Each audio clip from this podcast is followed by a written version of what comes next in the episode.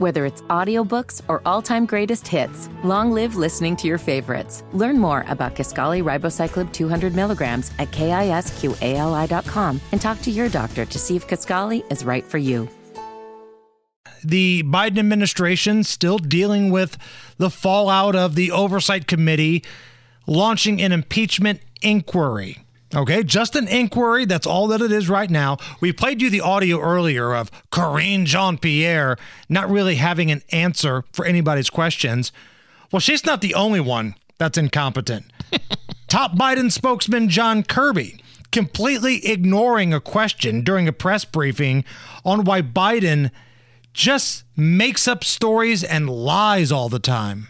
Uh, John, um, in the past couple of weeks, the president has lied about being at ground zero the day after the September 11th attacks, falsely claimed he saw the Pittsburgh Bridge collapse, uh, claimed his grandfather died in the hospital days before his birth. What is going on with the president? Is he just believing things that didn't happen did happen, or is he just randomly making stuff up? The president uh, was deeply touched and honored to be able to spend 9/11 with uh, military members there in Alaska and some families, uh, and uh, was uh, was was honored by their presence and the chance to make an, an, important set of remarks about why we need to continue to remember that day, um, and he did that, um, and he spoke about uh, a visit to Ground Zero, which he did participate in um, about a week or so after uh, the the event. But he said it went the Um, next what day. that looked and what that smelled and what like, like that felt like, uh, and it had a visceral impact on him, as it did so many other Americans on that terrible day.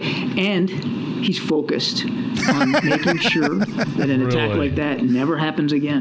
Like the minute he said he's focused, there should have been a laugh track like that's available at the White House. They can just play over the top The like one an I mean, 80s yeah, sitcom. The one thing President Biden is not, I can guarantee you, the one word that I would never use to describe him is focus. right. I mean, that reporter just listed off three or four different lies the president told within uh, a few a few days of each other. And Kirby goes, "Yeah, he's happy to be at Ground Zero a week later." Yeah, Well, no, but- but he said he was there the day after. but he was also on the Senate floor voting. So what's going on here? Uh, Kirby was also asked about the whatever you do, don't call it a ransom payment to Iran in regards to a little prisoner swap. What can you tell us about the five Iranian prisoners who are being traded? Uh, what were they convicted for here in the U.S. and how were they chosen? I don't have. I'm not at liberty right now again because this is an ongoing process, and we don't have uh, our Americans home yet. So I will be careful about how much detail I put out there. I don't have a lot uh, that I can say about these five individuals at this time. We will certainly have more information to share when it's appropriate to share it. Who is on payroll that can answer a question? because Karine Jean Pierre Oh, never no. answers anything. Nothing. Kirby doesn't answer anything. What would you say you do here? Yeah, I would like to know who these guys are. I, I guess maybe I will give them a little bit of grace for the fact that we don't have the Americans in hand yet, the prisoner swap.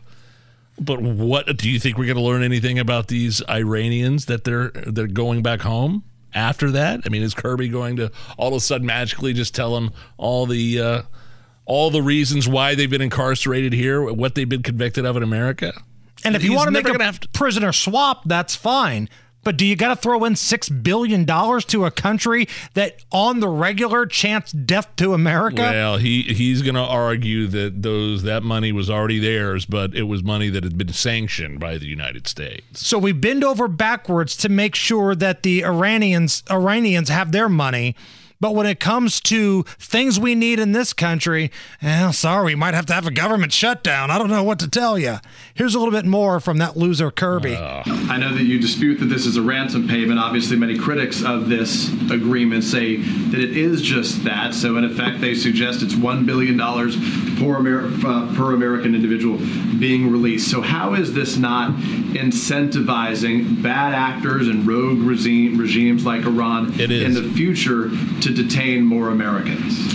Bad actors like Iran and like Mr. Putin in Russia don't need any incentive to continue to look for ways to wrongfully detain Americans. It's it's been happening a long, long time, and we have to accept the reality that it could happen again in the future.